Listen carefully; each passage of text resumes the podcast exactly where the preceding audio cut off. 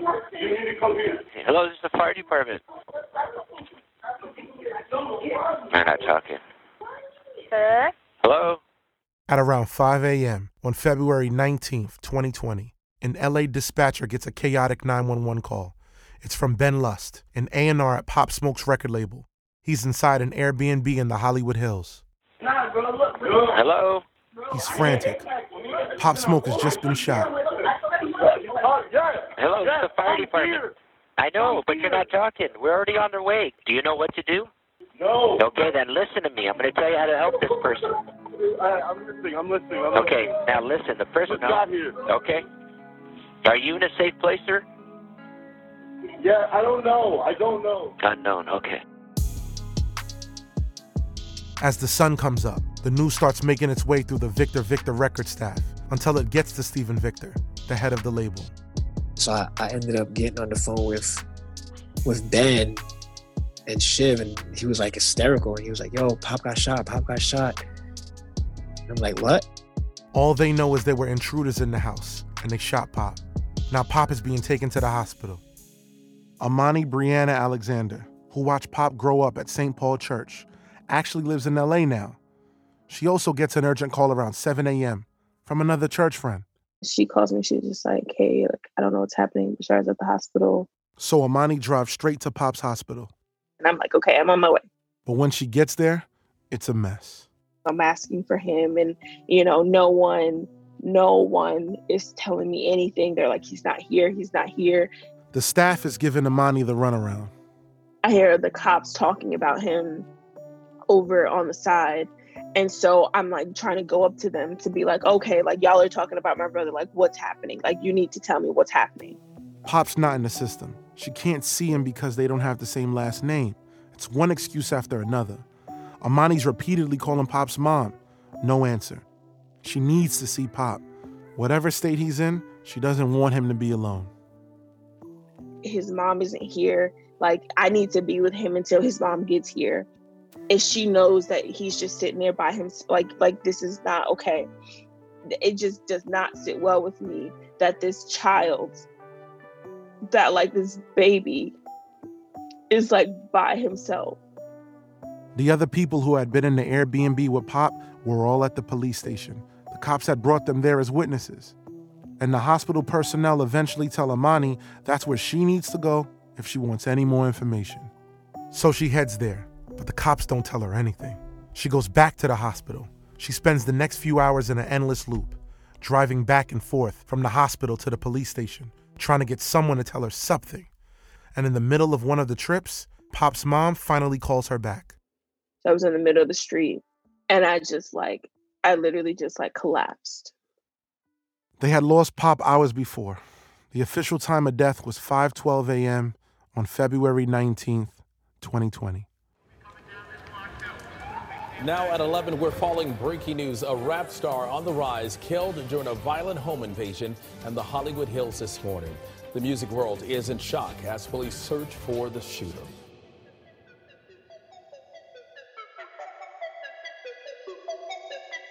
Welcome to Complex Subject Pop Smoke. It's a show about how a kid from Canarsie, Brooklyn, took his neighborhood sound and its beefs and used it all to become a superstar, and how it all got taken away too soon. This is episode six, Life After Death. I'm your host, Punch. Woo!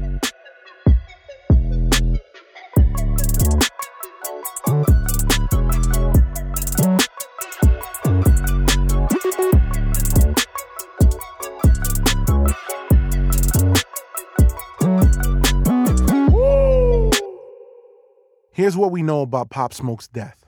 Pop was in L A, working on his new studio album. He brought his friend Mike D, as well as his photographer. They were all staying at an Airbnb mansion in the Hollywood Hills. It's owned by one of the Real Housewives of Beverly Hills. On February eighteenth, the night before the shooting, Pop posted a video on social media showing off a package he got from the fashion designer Amiri. Wait, Michael Merry, Michael Merry, Billie Jean, Billie Jean. Good looks, Michael Merry. Gifts. The camera lingered over his bags of clothes. On one of the bag's tags, you can clearly see the address of the Airbnb Pop's staying at, which gave his killers an idea. Later that night, Pop was in the studio with On Point O P, another Wu rapper from Canarsie. At two a.m., a car full of members of the Hoover Criminal Gang arrive at the Airbnb. They got the address from the video, and now they want Pop's watch, his chain, whatever else they can get.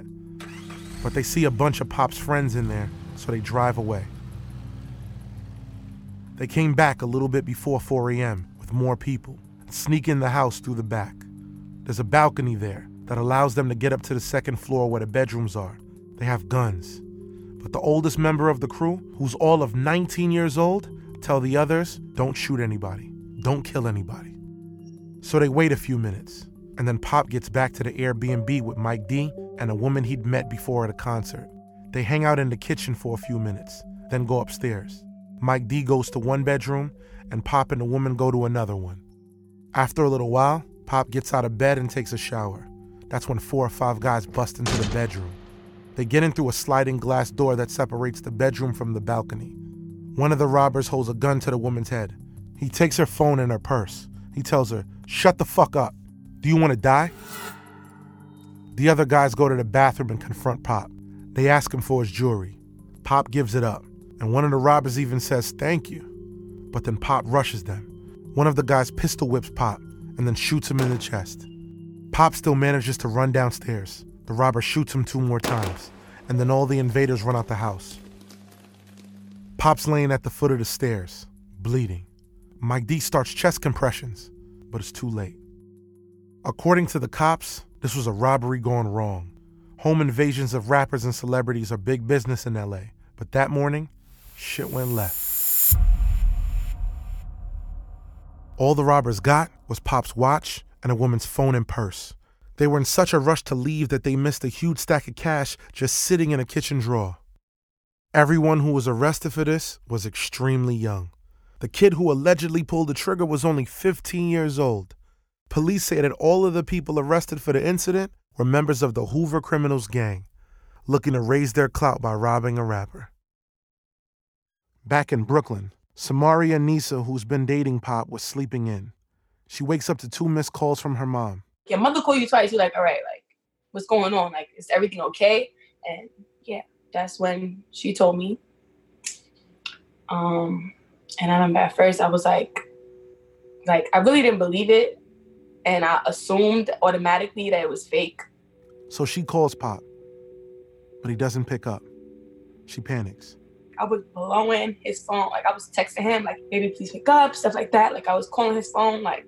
But then she sees a news video that stops her cold. Pop's body on a gurney being taken out of the L A Airbnb. When I saw the video, though, like, that's when I knew it was true. You know what I'm saying? I know his body. I know, like, how he's shaped. I know he looked like when he lay. I know how he looked from every angle, from the back, from the side. Samaria doesn't know what to do with herself, so she drives to Pop's mom's house. I see his mother. His mother's, like, you can imagine. Like, she's sitting on the steps. She's just like, out of it. Like, so I remember I just stood there for a minute, trying to, like, take everything in. It's just getting more and more real. I started crying because I remember his mother was just, like, calling out for him, like, you know, you ever seen that? That is sad. Like, his mother was like, "Sure, you took my son." Like, she was just crying. And she was like, I can't believe, like, and then she would, she would, like, stop for a second. Like, somebody might call her. She would talk. She would stop crying. And she would be sitting there regular. Like, his mother really is just like him. Like, she would be sitting there. She might even laugh. Like, she sees something funny, somebody sees something funny, she'll laugh. And then she'd just be sitting there. She'd be looking at, she'd be like, damn, my son, like, my son, like. The news spreads like wildfire. I talked to Jay Guapo, Pop's close friend and rapper, about that day. I know this is going to tug on you a bit, but can you put me back in that mind state that day, you know, that Wednesday morning when you wake up? Did you get a phone call? Did you see it on the gram? I was in Miami the night before while, while the plane was landing. And one of my bros from Miami called me. I was just with him last night. He was like, yo, Pop just passed. Shit just bust my head. I started tearing on the plane. Like, I ain't even get off the plane till everybody else got off. Crazy. So, yeah. I was just crying all day. I can imagine. It's weird, man. you know, me and him, I, I got a chance to talk to him because we had got into it. Uh, you know, we had got into it like probably like maybe like a week or so before he had passed. And um, he mad at some interview shit I had said, and it got clipped. And it hit me hard too. Before his last trip to L A, Pop and I got into this stupid little back and forth. Tekashi, the first one to say woo on record. Mm-hmm. All that shit, Pop Smoke saying woo? Yeah. Tekashi saying I'm stupid. When I woo, woo back, ah, ah, those my guys.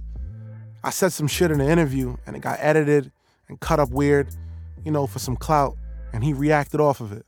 If you know what woo is, you want to be talking like that, nigga. Keep my name out your fucking mouth. I keep telling niggas, keep your name But we out. Talked through it, Yo. Squashed it really easy. Because negativity spreads real fast and before everybody goes crazy wildfire, I just rather just talk about it now so that nobody thinks that I'm running from the shit.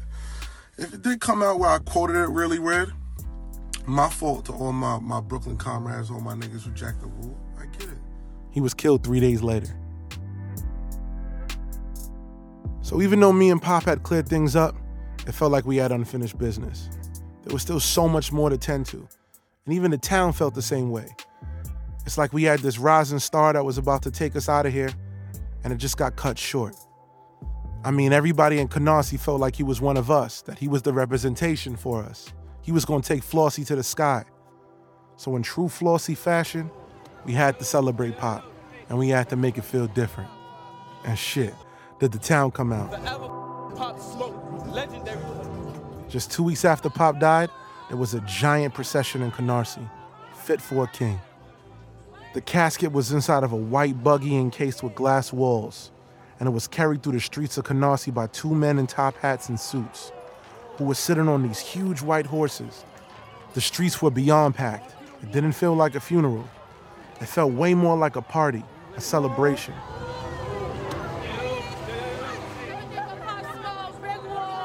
I saw all kinds of people drinking, smoking, dancing. I mean, the police didn't even stop anything. You could hear Pop songs blasting out of every car.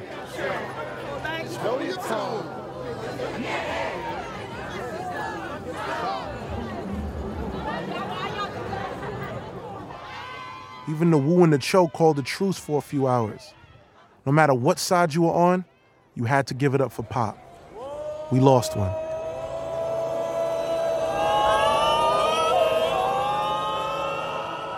We wound through the whole neighborhood. Started off on Zoe Block, East eighty-second and Flatlands, popular block in Canarsie, and ended up all the way on the oh nine two, East ninety-second and Seaview Avenue, Pop's block. I just want to say we love you, Pop Smoke. You'll never be forgotten. Rest in peace, Pop Smoke. We love you, Pop.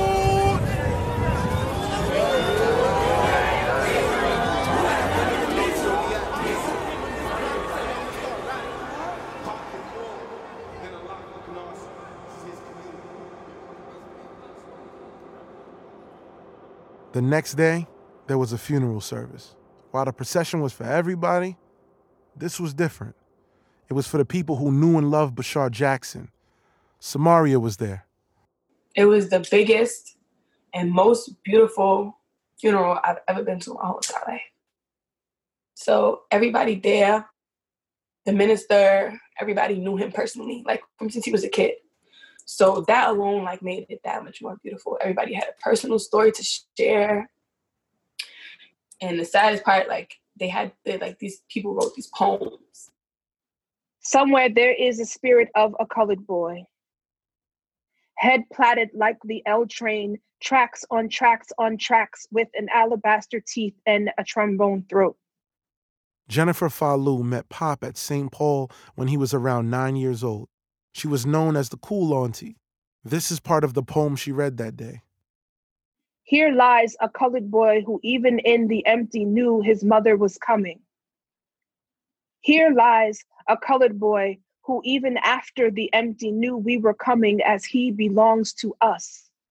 Still, in spite of, because of, life after death, Notorious or Nipsey or Malcolm or Baldwin or Bashar or Bismillah, bringer of good news and hood news. So this poem is for the colored boys.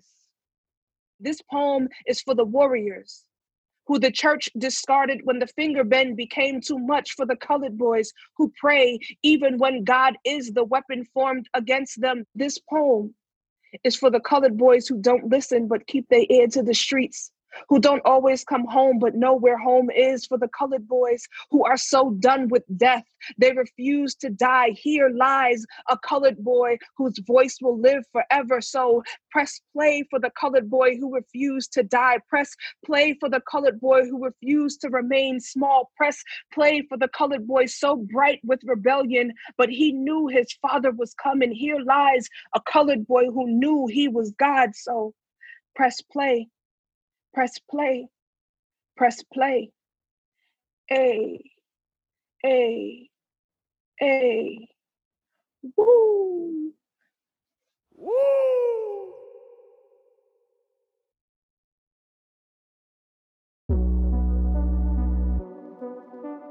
Welcome back. From months after Pop's death, the L A P D's investigation into his murder went nowhere. Just weeks after Pop was killed, COVID hit. The whole country went into lockdown. That slowed the investigation way down, and it began to seem like we'd never get any kind of answer. And then, on July ninth, there was a break, a big one. The L A P D has just made several arrests in the shooting death of rapper Pop Smoke. Three men and two teenagers have been arrested. All five suspects were linked to the Hoover Criminals, an L A-based gang. Some of them had a violent past. They were connected to a twenty nineteen murder that happened in the parking lot of a football stadium. Out of the five arrested, four have been charged, two adults and the two teenagers. The case against them is moving very slowly. One of the alleged killers has a high-powered lawyer on his side, Christopher Darden, O J Simpson's former prosecutor. In the aftermath of Pop's death, Steven Victor felt completely fucked up about it. He lost a lot more than a star artist.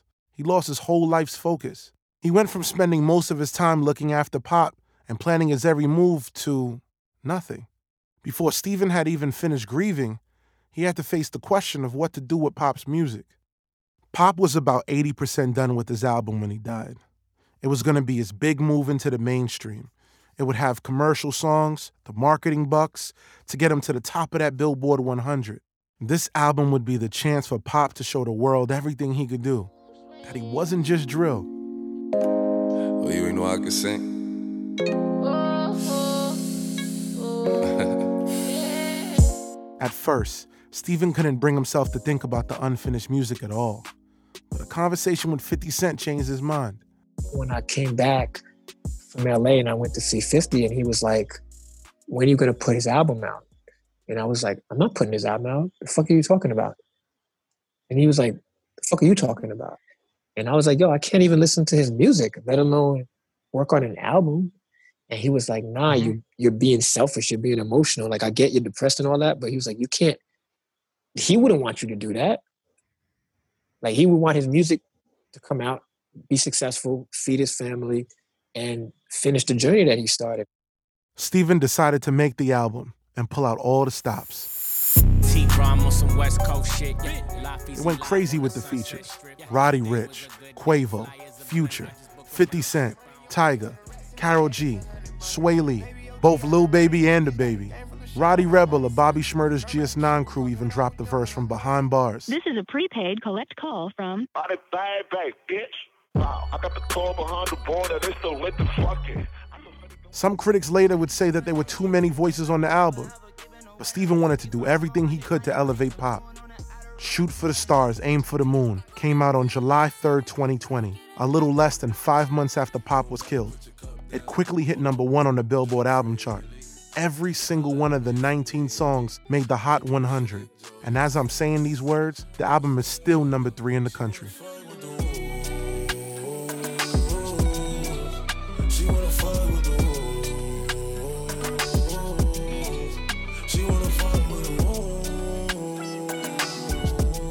You might think this would bring Steven some peace, maybe even make him happy. His plan to establish Pop with drill music and then take him mainstream, well shit, it worked. But when I talked to Steven about it, happy was the last word that came to mind. I can't even like listen to his music. It's weird because it's like, you know, to see the success that the album is having is kind of just like, what? Like, who, you know, you almost, you almost don't want that. Hmm.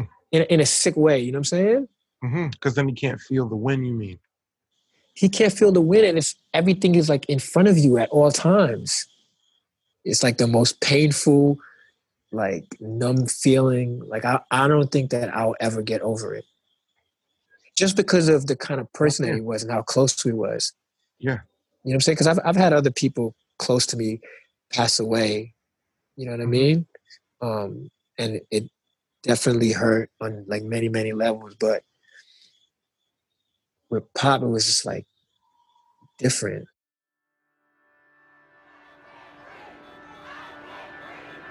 In Minneapolis tonight, tensions are high as four police officers have been fired after a man was pinned to the ground and died.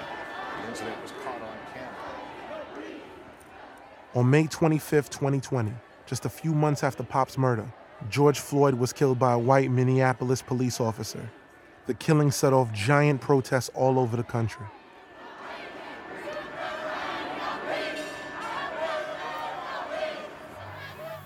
And in New York, Dior quickly becomes the anthem of the streets.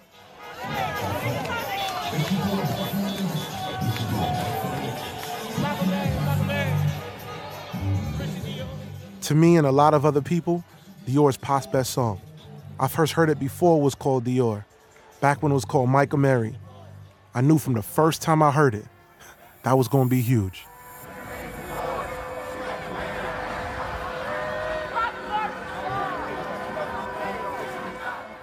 Now I gotta wonder why this song became the protest anthem. There's no easy way to answer that, but I think people just connected the murder of George Floyd to how much they miss Pop, another black man who was taken too early and gone too soon.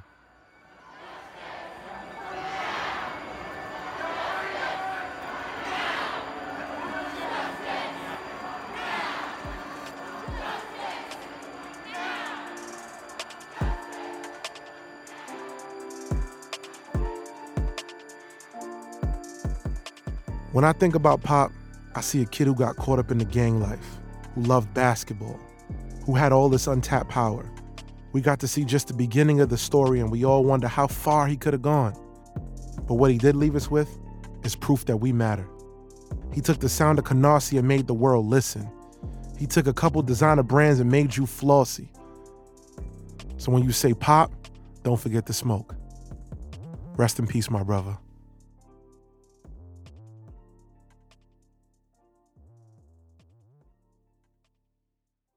I always knew I was going to be big, you know. Like, I always knew I was going to be like someone. I just didn't know that. I didn't know what it was going to be. You know what I'm saying? But I always knew that I was going to do something powerful.